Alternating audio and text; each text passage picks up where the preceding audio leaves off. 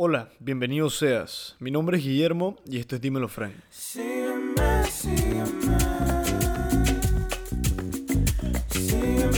Bienvenidos a un nuevo episodio de Dímelo Frank. Tenemos dos invitados a distancia, cumpliendo con toda la normativa actual que conlleva esta situación. Tenemos hoy en el día, en la noche de hoy, miércoles, eh, de invitados a Vali Maduro, a la psicóloga eh, bastante reconocida por los que escuchan el podcast acá, ya que fue invitada anteriormente. Tuvimos una conversa bastante interesante. Y Gianfranco Smith, un abogado, profesor en la Universidad Católica Santa María la Antigua. No sé si das clases en otras universidades, Gianfranco. Bienvenido, bienvenida, Vali.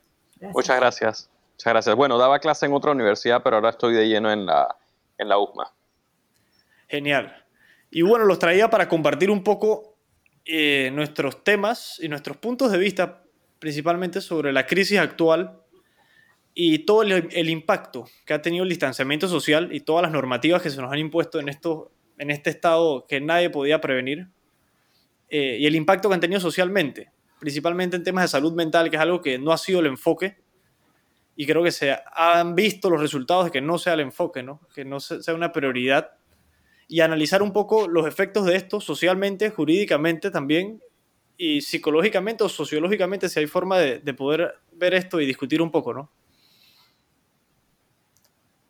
Y bueno, quería ver, Vali, primero, para ahondar un poquito los números reales, si, tienes conocimiento de esto, de las cifras en lo que es tasa, por ejemplo, de suicidios y este tipo de comportamientos en estos tiempos que pienso yo han expuesto mucho más estos comportamientos ya que no hay no hay libertad de tránsito per se y hay un confinamiento forzado que no todos vivimos igual. Yo estoy cómodo, por ejemplo, imagino que ustedes están cómodos también y espero, pero hay mucha gente que no tiene las mismas facilidades y muchos otros problemas que se pueden haber amplificado, ¿no? negocios perdidos, todo el impacto económico que conlleva esto y social.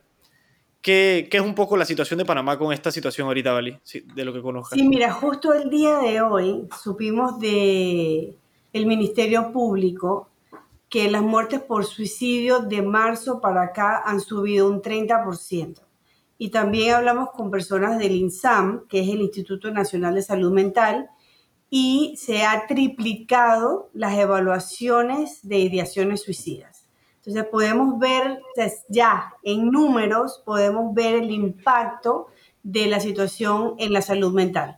Y lo que sí no podemos reconocer específicamente es si es la pandemia o el aislamiento o ambos juntos. Eso, es lo que no hemos podido de, todavía conocer al respecto.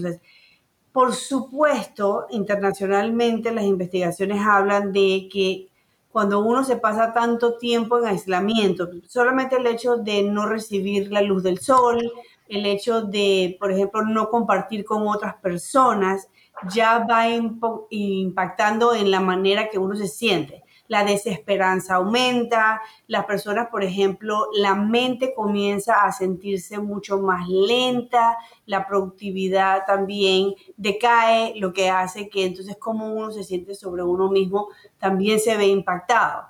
Imagínate esto, estoy hablando en una persona que tenga una salud mental eh, saludable si tienes una persona, por el contrario, que ha tenido dificultades en la salud mental antes de esto y ya los pones con todos los, los el impacto que puede causar las preocupaciones sobre su salud o las preocupaciones económicas o el impacto del aislamiento, de la cuarentena, entonces ya tenemos una persona que encima de la dificultad emocional ya se siente mucho más abrumada, que los pensamientos negativos aumentan, entonces, sabemos, sabemos en Panamá e internacionalmente que estamos, que tenemos que estar pendientes para quizás una epidemia de salud mental en los próximos meses y a la salida de esto. Que no, no, no es una situación tan simple como pienso yo, bastantes creen. El simplemente vamos todos a la casa, vamos a, a quedarnos encerrados y que se va a resolver todo facilito, ¿no? Y, pienso que es importante recalcar un poquito ese factor. Eh, y hace poco, por ejemplo, recibí noticias de un compañero que no lo conocí directamente, pero sí sabe quién era, de la Universidad Nacional de Derecho, que también tuvo el, el incidente que cometió suicidio ahorita en tiempos complicados, ¿no? Y me pone a pensar cada vez más, porque esto, esto es como, como el coronavirus, si lo quieren ver así, que no discrimina al final, ¿no? Y que, hay que, hay, hay, que hay que darle prioridad al enfoque de cuidar eso. No sé si, si incentivar al gobierno a que se involucre, pero pienso que las instituciones privadas están haciendo un buen trabajo, pero no es lo suficiente para llegarle a todo Panamá, que es el, claro que es el, me imagino, el objetivo, ¿no? Y trabajar poco a poco eso. Gianfranco, ¿qué opinas tú al respecto del confinamiento per se eh, y ese, ese cruce que tiene con los derechos humanos que estábamos conversando antes de comenzar a grabar, principalmente enfocados en lo que es la salud mental del ciudadano al final, ¿no? Y esta supresión de sus libertades. Bueno, eh, ante todo, muchas gracias, Guillermo, por, por, el espacio, la invitación. Yo creo que, como te comentaba, tras bastidores, eh, la creación de estos espacios eh, para, vamos a decir, de alguna u otra forma, difundir información de importancia nacional, como lo es el tema de la salud mental y las consecuencias que puede traer el confinamiento, son supremamente importantes, ¿no? Por, más que todo por la cobertura que puede tener y eh, la difusión y el público al, que puede llegar, ¿no? Dicho esto, eh, yo quiero quizás de alguna otra forma eh, resaltar lo que dijo Bali, ¿no? Yo, uno, yo no soy psicólogo, pero me quedó mucho eh, en la mente lo que dijo de que esto posiblemente puede convertirse en una, una epidemia, ¿no? La, crisis de salud mental provocada por el confinamiento. Em, y es como tú dices, Guillermo, realmente el, gobierno, el Estado sí se tiene que involucrar en este tema porque eh, realmente la salud mental, el derecho a gozar de una salud mental, es un derecho humano. Eh, si me lo permites, voy a hablar quizás de una perspectiva histórica de cómo nace esto, ¿no? Porque no siempre fue así. Durante la, durante la Edad Media, si se quiere ver, este tema de la salud mental era visto como, como un tabú. Yo creo que todavía hasta cierto punto es visto como un tabú, pero mucho más en la Edad Media. En la Edad Media, básicamente, la persona que tenía una, una crisis o una enfermedad, un trastorno mental era visto como una persona que estaba eh, bajo los efectos de una posesión demoníaca, ¿no? Y el tratamiento para esto solamente tenía que ver con remedios espirituales. Entonces, cuando llega el tema de la ilustración, del siglo de las luces, la perspectiva cambia un poco, porque se introduce el método científico, el razonamiento científico, las políticas públicas basadas en evidencia, entre otras cosas. Y esto hace que eh, progresivamente el tema de la salud mental deje de ser una cuestión de carácter espiritual para convertirse en una de carácter, eh, de carácter científico. Y no fue así hasta hace poco, más o menos creo que en la década de los 70, cuando la OMS eh, pues decretó que la ausencia de salud mental equivale a una ausencia de salud. O sea, es decir, que ambos están interrelacionados, ¿no? Quizás más adelante te voy a hablar un poco de cómo esto se llega a cristalizar como un derecho humano como tal. Pero por lo pronto te puedo decir de que se ha formado, quizás unos, se han formado unos, estándares internacionales a los cuales, repito, más adelante te voy a decir cómo el Estado, pues eh, de alguna u otra forma se ha llegado a convertir en sujeto tutelar de obligaciones en materia de derecho internacional de los derechos humanos, ¿no? Pero por lo pronto lo importante es que existe un derecho a la salud mental y existe una obligación de parte del Estado de otorgarla. Eso por una parte. Por lo otro, eh, yo insisto en el tema que durante el confinamiento la situación se puede agravar más, por como ha mencionado Vali, ¿no? El confinamiento eh, es una nueva, vamos a decir, una nueva, una nueva realidad, aunque no me gusta esa palabra, no me gusta esa frase, eh, nadie estaba preparado para esto, hay, una, hay, una, hay muchas preocupaciones de carácter económica que de alguna u otra forma pueden ir agobiando a la persona. Entonces, eh, si, si, algo ha surgido a raíz de la crisis, es que se ha puesto de relieve este problema, ¿no? Y ahora más que nunca es necesario tener políticas públicas claras y bien definidas en materia de salud mental.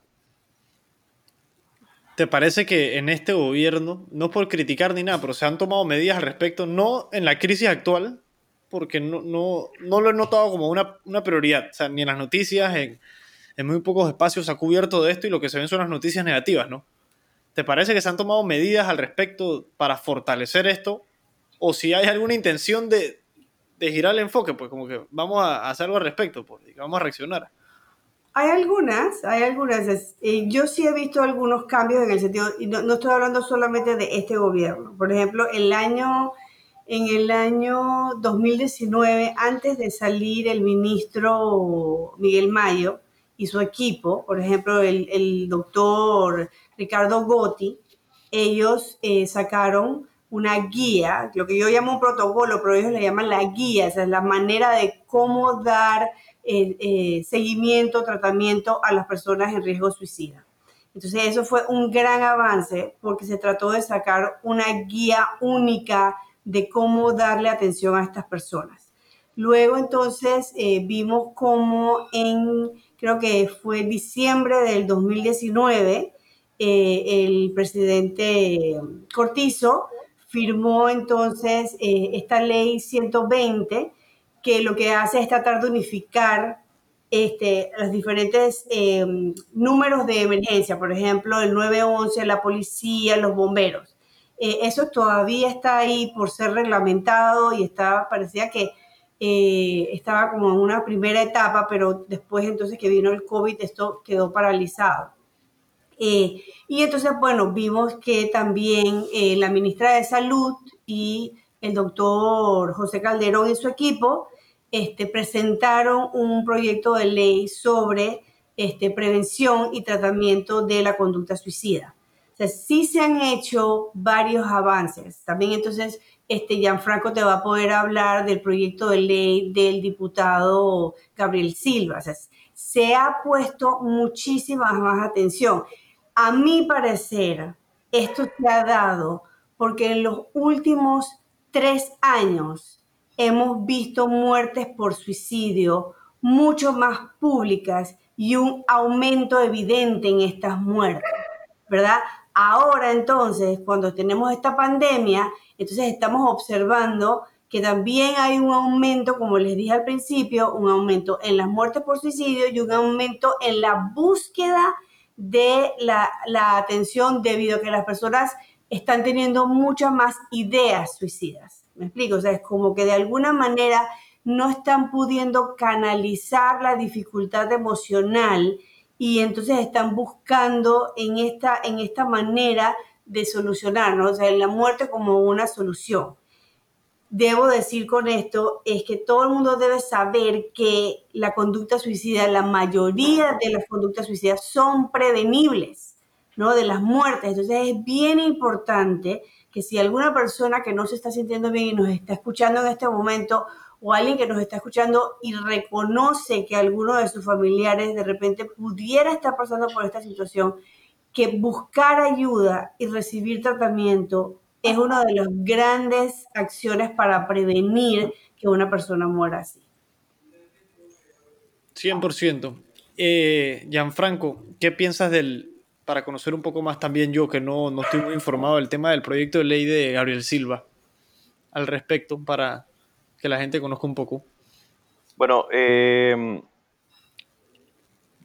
sí, a, mí, me parece que es un tremendo proyecto de ley. Eh, eso sin perjuicio de que, hombre, se le puedan agregar cosas más, eh, muchas otras cosas, ¿no? Por parte de distintos sectores de, del país, ¿no? Sea gubernamental, sea, sea de la de la ciudadanía, pero ese proyecto de ley tiene elementos muy interesantes y de alguna u otra forma hace el recuento, en, la exposición de motivos, hace el recuento histórico eh, de cómo se llega a ese tema de los derechos humanos en materia de salud mental, el cual te venía mencionando.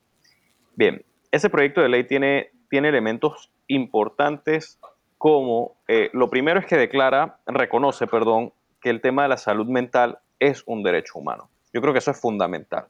Luego, enumera un catálogo de derechos a los cuales tiene eh, eh, una, persona que padece un, trastorno de salud mental, como por ejemplo a ser tratado dignamente, eh, a recibir atención, a que no se le someta a torturas, tratos crueles, inhumanos o degradantes, entre otras cosas. Y hay una cuestión bastante novedosa, a mi parecer, que es el tema, por ejemplo, de la hospitalización involuntaria. Mira, realmente, y yo creo que Vali te puede explicar esto con, con, mayor detalle, quizás con, con, palabras o conceptos más, eh, más técnicos, así que si cometo una imprecisión, ruego disculpas de, antemano, pero una persona que está al colapso, eh, ¿sabes?, de, al punto de cometer un, un, acto, un acto de suicidio, eh, necesita ser intervenida urgentemente, ¿no? Necesita que el Estado tome cartas eh, a fin de que pues esta persona no se lesione ella misma o, o, lesione a un tercero. Bien, el proyecto de ley de, del diputado Silva introduce esa figura en virtud de la cual si una persona eh, reúne una, serie, una serie de requisitos como que su vida esté en peligro eh, y, o, que pueda poner en peligro la vida de terceros, esta pueda ser intervenida sin que ésta preste su consentimiento. Y eso a mí me parece supremamente importante porque, porque realmente hay que hacer algo. Y estas personas, de lo contrario, pueden, pueden atentar contra su vida y, causar consecuencias indeseables. Otro elemento que a mí me parece eh, muy valioso es el tema de la cobertura universal, ¿no? El, eh, una de las disposiciones de ese proyecto de ley trata de, alguna otra forma de la regulación en materia de seguros para las coberturas eh, de, las personas que padecen trastornos mentales, para que, para que se dé una extensión a eh, las hospitalizaciones, los tratamientos, los chequeos médicos, entre otras cosas que, pues puedan requerir estas personas, ¿no? que vayan desde una simple depresión, bueno, hasta, hasta casos de, de intentos de suicidios, ¿no? Así que, en resumen, a mí me parece que es un proyecto eh, bondadoso, es un proyecto bueno, pero eh, nuevamente es un, es un, proyecto que está abierto a discusión, ¿no? Y si, y si hay que reforzarlo, nuevamente yo creo que, que, el diputado no, no, no, tiene objeciones en cuanto a ese tema, venga de la, de la sociedad civil, del sector gubernamental, de las ONG, de, de donde quiera que venga.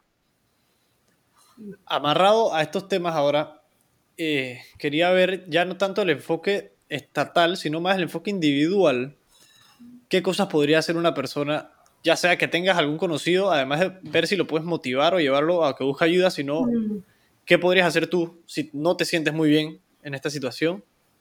O si tienes a alguien, o sea, ¿qué, qué recursos, herramientas además tiene uno de acceso, porque la tecnología hoy en día me imagino que ha brindado mucho más como plataforma para facilitar ese acceso, ¿no? A esa ayuda.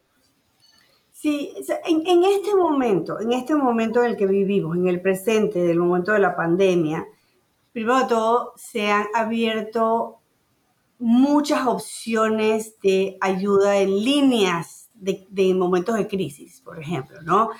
solamente en, el nivel estatal vemos, eh, te puedo decir, las más conocidas es la del MINSA, la 169, la 147 del, del MIDES o del CENIAF, y así te puedo decir que hay quizás 10 o más nuevas líneas, porque hay algunas líneas que son en el área metropolitana y hay algunas líneas específicas para el área del interior. Entonces ya eso es un gran beneficio. Y yo quisiera, quisiera que cuando termine todo esto, que no sabemos cuándo va a ser, que no perdiéramos este. Este ha sido un gran logro nosotros hemos solicitado esto por años en Panamá, se necesitaban líneas de ayuda. Entonces yo creo que esto es un gran logro que no deberíamos dejar perder. Esto por un lado. Si una persona se está sintiendo mal, ella o un familiar se está sintiendo mal, utilicen las líneas de ayuda donde profesionales idóneos están a disposición para ayudarlos. ¿Ok? Eso por un lado. El otro lado, hay centros de salud, igual hay en la caja del Seguro Social, nosotros que estamos en la privada, se está trabajando en las terapias de manera virtual. Eso, el acceso sigue presente y es muy importante que lo puedan utilizar. Yo quiero hablar un poquito para unir lo que me acabas de preguntar, por ejemplo, con lo que habló Gianfranco. Tenemos grandes vacíos, Guillermo. ¿Por qué? Porque cuando una persona está en riesgo, muchas veces su mente se pone como, un, como una visión de túnel, ¿ok? Y no puede ver ninguna otra opción. Y se pone muy negativa. Entonces, cuando tú le das la oferta de estoy aquí, que te quiero ayudar, o ven, vamos a ir a buscar ayuda, ya sea con un profesional, ¿verdad? La persona está cerrada y la persona usualmente dice que no, se niega, como que no, nada va a resolver esto, eh, las esperanzas se han desaparecido, se siente atrapado y dice, esta es la única solución. Entonces comienza a decir que no. Ese es el momento que estaba hablando Gianfranco, de que si nosotros tenemos una hospitalización involuntaria, donde la persona que no se puede cuidar a sí misma pueda recibir ayuda, ¿sí? Sin que esta persona tenga que dar autorización, porque en este momento, si yo tengo una persona, fíjate que estábamos hablando con eh, el director del 911, si una persona, ¿verdad? Vamos a decir, se hizo daño a sí misma, y va a la ambulancia y la, persona no acepta voluntariamente la ayuda, la ambulancia no la puede llevar, los policías no lo pueden llevar. Solamente si la persona se pone agresiva y es de riesgo para el policía, para, para alguien, para su familia, entonces la policía puede actuar. Si la persona dice yo no voy y no está siendo agresiva, la persona puede tomar la decisión en un momento donde no se puede cuidar de no ir a ningún lugar. Entonces tenemos un gran vacío en la manera de poder ayudar a estas personas. Entonces, por ahí es donde yo también considero que la hospitalización involuntaria, siempre hecha de manera profesional y con el respeto a la persona, ¿verdad? A los derechos de la persona, es de suma importancia para poder seguir salvando vidas. Entonces, si de vuelta, volviendo entonces a la pregunta, si ustedes están sintiéndose mal o si algún familiar se está sintiendo mal, lo primero que necesitan es buscar ayuda.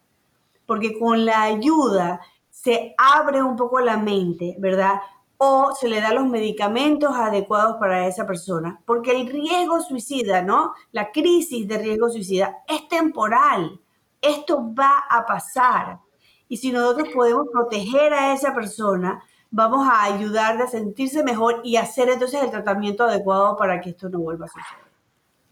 Guillermo, yo puedo agregar algo a, la misma pregunta que, que, claro, le hiciste a Bali. Fíjate, bueno, y ante todo estas, eh, estas expresiones las hago en mi capacidad personal ¿ah? y, desde un punto de vista completamente académico. Y yo quería mencionar más que todo, ya no desde el punto de vista legal, sino como eh, desde un ciudadano normal y, con una perspectiva lógica, ¿no? Tú preguntaste qué no se debe hacer.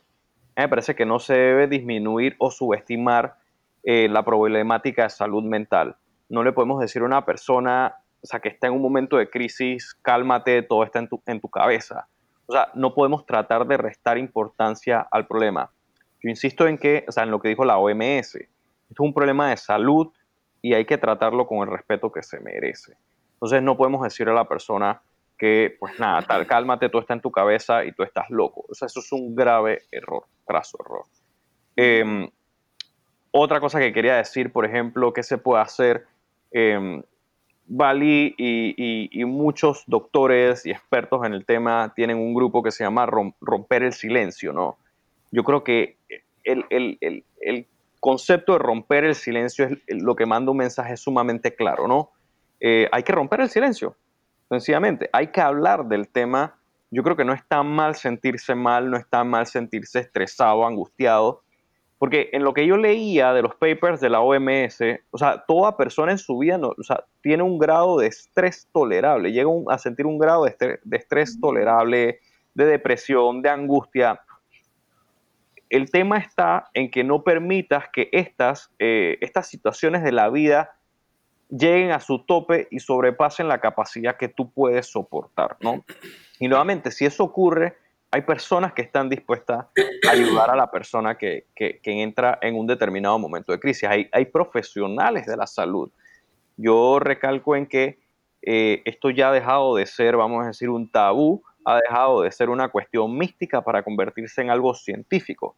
En ese sentido, hay muchas personas que han estudiado para poder ayudar a estas personas en, momentos de crisis.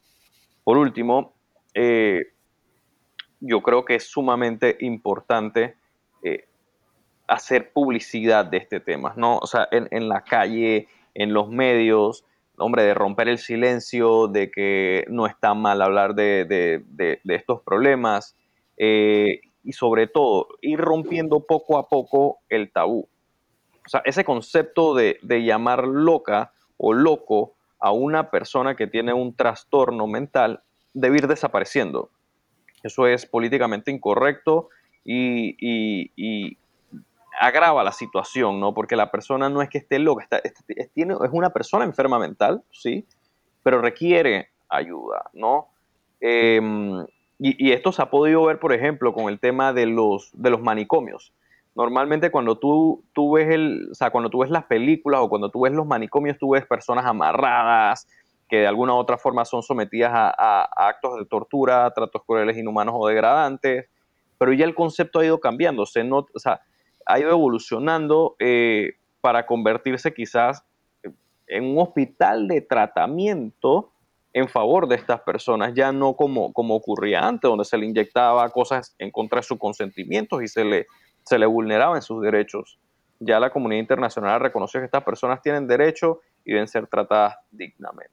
Si te gusta lo que escuchas, búscanos en redes sociales, arroba dímelofren en Instagram y en Twitter, y entérate de todos nuestros próximos episodios. Una pregunta, eh, Bali. Para tratar estos casos, quiero pasar no solo ahorita a discutir los casos más graves, que es lo que estamos viendo, ahorita te comento más sobre otro tipo de casos, pero para estos casos no hay forma realmente de, tratarlos si no es directamente, ¿no? O sea, de persona a persona. Eh, no hay ni un otro medio posible ha habido por haber todavía de, algún tipo de ayuda, de algún tipo de atención o, no, no hay ni un otro tipo de vía, ¿no? Para poder tratar este tipo de eh, situaciones. Bueno, lo que estamos haciendo en este momento es tratar a las personas de manera virtual. ¿sí? Hay diferentes tipos de, maneras. yo sé que en los Estados Unidos hay algunas personas que de repente hacen terapia por medio de chats hay otras personas que hacen por medio de, esto, de Zoom o de alguna plataforma virtual. Eh, lo más óptimo es que las personas estén en el mismo lugar. se hace de suma dificultad en estos momentos cuando el paciente, por ejemplo, no está en la oficina con nosotros, porque hay momentos donde eh, el paciente, la conversación lo puede disparar su riesgo, ¿verdad? ¿Qué estamos haciendo en este momento con estas personas? Es que solicitamos que la persona no esté sola en su casa, que la persona tenga algún familiar o algún, lo que nosotros llamamos contacto de emergencia. Entonces, yo, por ejemplo, eh, con mis pacientes siempre tengo a mano el teléfono de algún familiar o que algún familiar esté en su casa porque la misma conversación a veces hace que la persona pueda comenzar a sentirse tan mal que inician los pensamientos suicidas. Entonces, en este momento, las adaptaciones son estas. Tratamos de recomendar que la persona no quede sola, porque de nuevo, el aislamiento y la soledad también causan que se retroalimente mucho la parte negativa de los pensamientos negativos. Entonces, este, Muchas veces también estas personas este, requieren de una evaluación psiquiátrica para ver el tipo de medicamentos que puedan ser utilizados para el tratamiento, ¿no? que es un, es un buen apoyo en el tratamiento.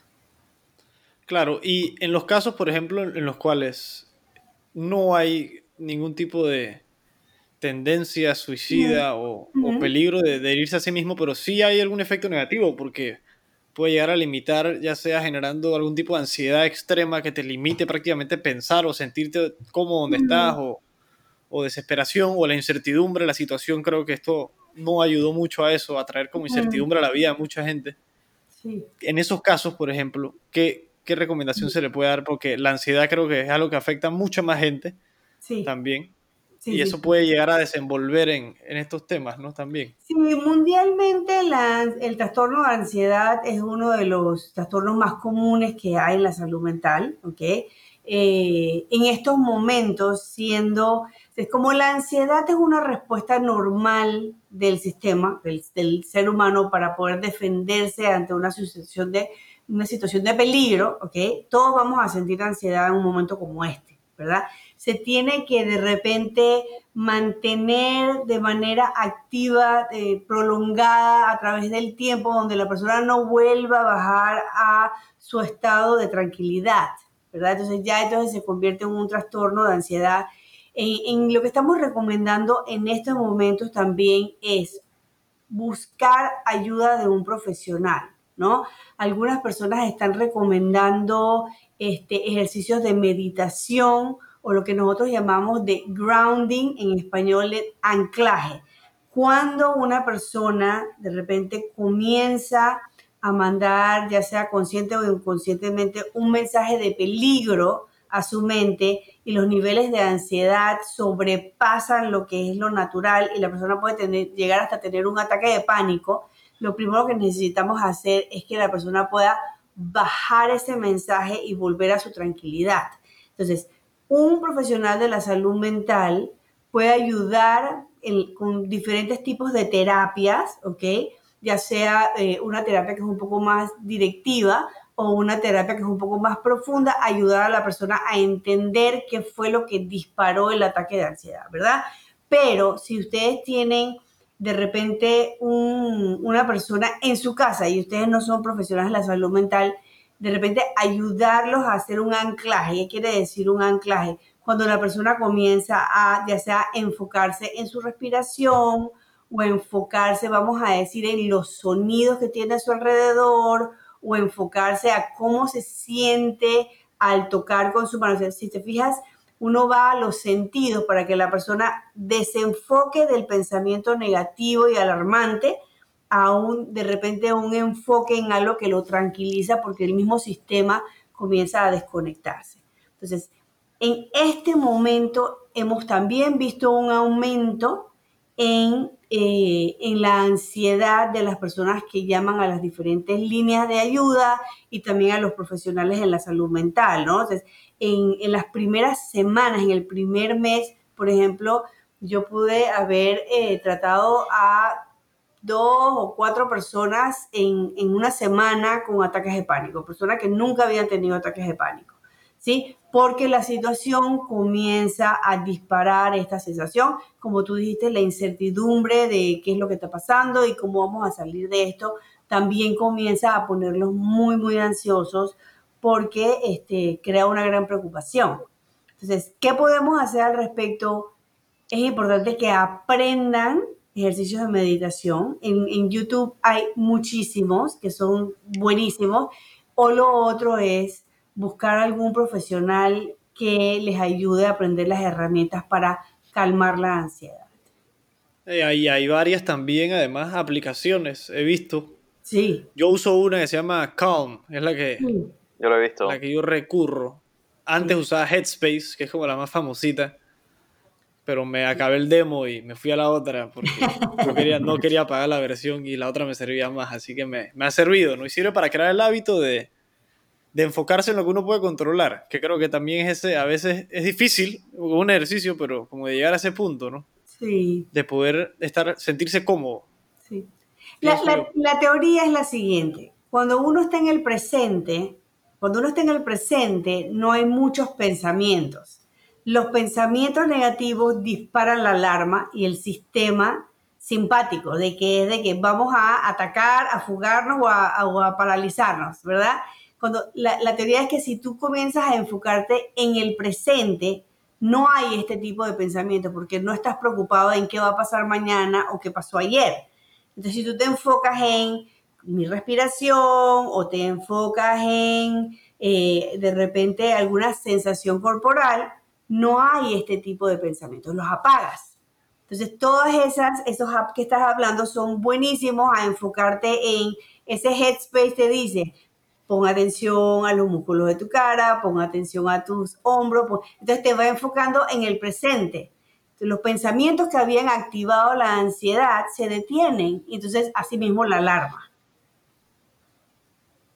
sea, un sistema de, de, apague prácticamente, como de cómo ya a bajar las revoluciones poco a poco, ¿no? Concentrándose en, en, algo.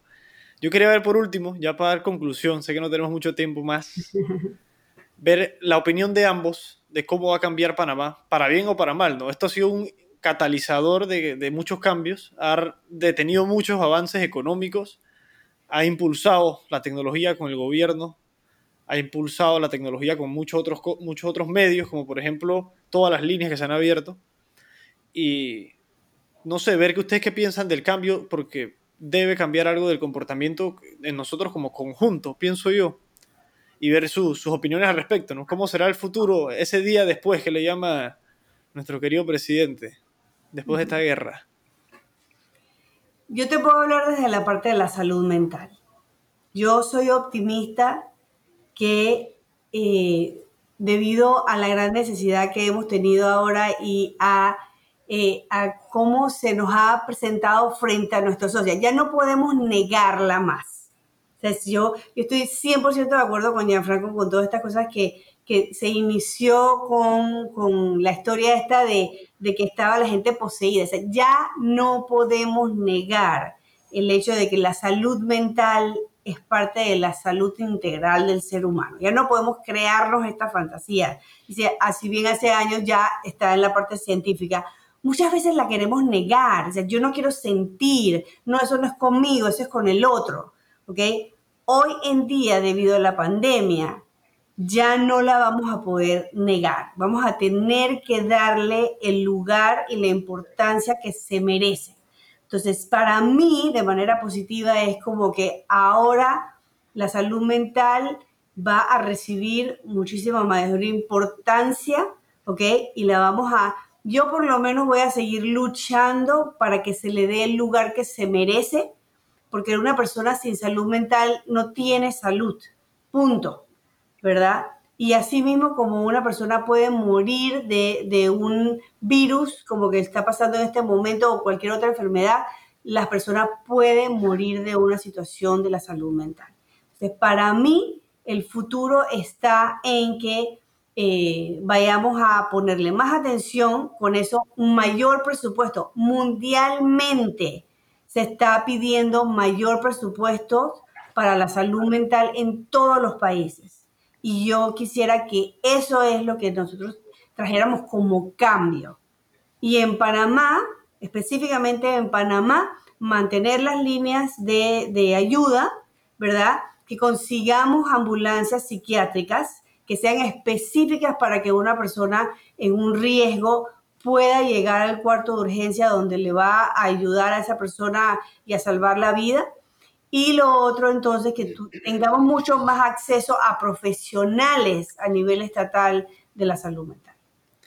100%. Ahí agregaría yo, solo como recalque que es lo mismo en lo que yo fundamentaría esa ayuda o, o el por qué el Estado se debería involucrar en esto, en velar la salud, por la salud integral en su conjunto de los ciudadanos es porque son su, átomo vital de vida prácticamente, ¿no? Y sin esa salud no pueden producir, o sea, si no llenan su propio tanque de agua, su bienestar no van a poder brindar servicio ni valor al resto de la gente. Y creo que es importante que se desenfoque, ¿no? Que, el Estado también enfile su armamento a, a apoyar esto y a intentar subsanar este vacío que hay de, infraestructura alrededor de esto, ¿no? Para el cuidado. ¿Qué piensas, Gianfranco, de conclusión de todo esto al final? Y el tema jurídico, te quería consultar también, para ver si puedes agregar esto. ¿Cómo podría cambiar el futuro de Panamá con esto? No sé si uno podría recurrir en vía de amparo, ya jurídicamente hablando. Qué, ¿Qué tipo de, de defensa puede tener uno ya si se llega a reconocer realmente ya en la práctica jurídica, pensaría yo, por la corte, ¿no? O por los tribunales. ¿Qué, qué piensas tú al respecto de eso? Y, si hay unos minutos extra, eh, yo creo que podría utilizar el espacio para, para, trazar la línea de cómo, o sea, cómo estamos a nivel internacional y cómo estamos eh, en Panamá sobre el tema. Ante todo, eh, mira, a nivel internacional no es que exista un, un, un, tratado internacional, que es la fuente principal del derecho internacional de los derechos humanos, ¿no? No existe un tratado dedicado específicamente a la salud mental. Existen múltiples declaraciones y hay una en particular de, del Consejo de los Derechos Humanos que es quizás un cuerpo colectivo de mayor autoridad a nivel internacional eh, en, materia de derechos humanos, ¿no? Y esa, esa declaración de ellos reconoce el tema de la salud mental como un derecho humano, ¿no? hay un caso en la Corte Interamericana de los Derechos Humanos eh, que se llama Jiménez López versus Brasil, donde la Corte Interamericana deja de manera clara, expresa de manera clara y contundente que la atención de salud mental debe estar disponible a todas las personas que las necesiten, ¿no? Entonces eso ya te deja evidencia de que se puede estar desarrollando, no sé, quizás una costumbre internacional en la materia, que a pesar de que el derecho a la salud mental no esté cristalizada como tal o codificada en un tratado internacional, puede estar recogida como una costumbre internacional, o por lo menos a niveles de estándares internacionales que vamos a decir que no son vinculantes, pero tarde que temprano la comunidad internacional va, a tomar mayor carta sobre esto. ¿Qué nos toca a Panamá? Pues a Panamá nos toca acatar esos estándares internacionales en, materia de salud mental. Eh, nosotros tenemos el artículo 17 de la Constitución, que considera las garantías constitucionales como mínima y no excluyentes sobre otras que incidan sobre derechos humanos. Y eso de alguna u otra forma convierte los derechos humanos que nosotros tenemos consignados en la Constitución como una lista de números eh, apertus. Significa, en ese sentido, que Panamá está obligado a acatar esos derechos humanos que no están expresamente reconocidos en la Constitución, sino en tratados internacionales o en la costumbre internacional. Esto último, la costumbre es mi opinión. ¿Qué recursos o acciones judiciales podrían eh, interponerse en casos de incumplimiento? Eh, bueno, yo no, no, estoy seguro si un amparo podría caber, porque un amparo eh, tendría que ver con la acción o omisión en la prestación de un, o sea, en, una orden de parte de un funcionario público. Habría que valorarse caso por caso si se ha omitido prestar un servicio, ¿no? Eh, público o se ha prestado defectuosamente en contravención a alguna garantía establecida en la Constitución. Ahora, la Corte en la sala tercera siempre ha dicho que es necesario contar con, eh, o sea, con derechos justiciables para demandar, eh, para, establecer una demanda de protección de los derechos humanos. A mí esa, esa tesis me parece que es descabellada porque los derechos humanos tienen una característica que son interdependientes e indivisibles. Eh, entonces, no hay esa, esas diferenciaciones de, de primera, segunda y tercera categoría. Y en ese sentido, sería bueno revisar si la Corte en un determinado momento eh, revierte ese criterio que ha mantenido para en todo caso poner una demanda de, protección de derechos humanos ante la sala tercera en caso de mala prestación de temas de salud mental. Por último, si me permites ya ir cerrando, em, ¿cuáles son mis pronósticos hacia futuro? Pues yo creo que lógicamente esta, esta, esta pandemia va a traer cambios eh, y, van a traer nuevas situaciones, ¿no? Y eso eh, naturalmente va a ocasionar que muchas personas vayan a tener que luchar por adaptarse a situaciones nuevas. Y eso, lógicamente, también demanda eh, un esfuerzo mental adicional, por lo que pueden surgir muchos, o sea, puede, incrementarse los casos de nostalgia, de estrés, ansiedad, depresión, etcétera, etcétera, etcétera. Pero lo importante o la parte buena de todo esto es que va a poner de relieve el tema, va a acrecentar mucho más eh, la importancia que se le va a dar al tema de salud mental. Así que Panamá tarde que temprano tendrá que incorporar esos estándares internacionales que te he mencionado eh, a nivel interno. Y la base existe. El artículo 17 y si mal no recuerdo el 109, el 17 que te dije que permite incorporar garantías de derechos humanos no establecidos en la Constitución y el 109 reconoce la salud como un tema eh, como una obligación del Estado. Así que yo creo que la línea para trazar el tema está clara, está, está, o sea, e, es, es permisible, ¿no? Así que yo espero que Panamá, y estoy convencido de que así será, Panamá tarde que temprano eh, se va a adaptar hacia, hacia estos estándares en materia de salud mental. Sí, ver si ya en su momento se podría involucrar hasta la Defensoría del Pueblo, ¿no? Con ese rol que se le designa y si llegan a ser más proactivos y tener más facultades en, lo que es perseguir esto.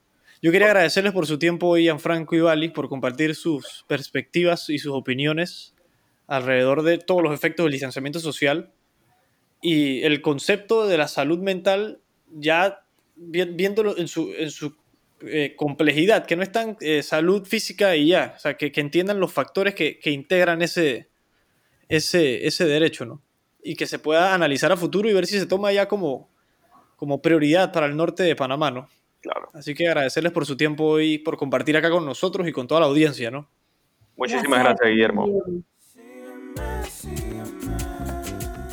Gracias por escuchar este episodio de Dímelo Friend. Espero hayas disfrutado nuestro contenido y hayas podido aprender algo que te pueda servir en tu vida.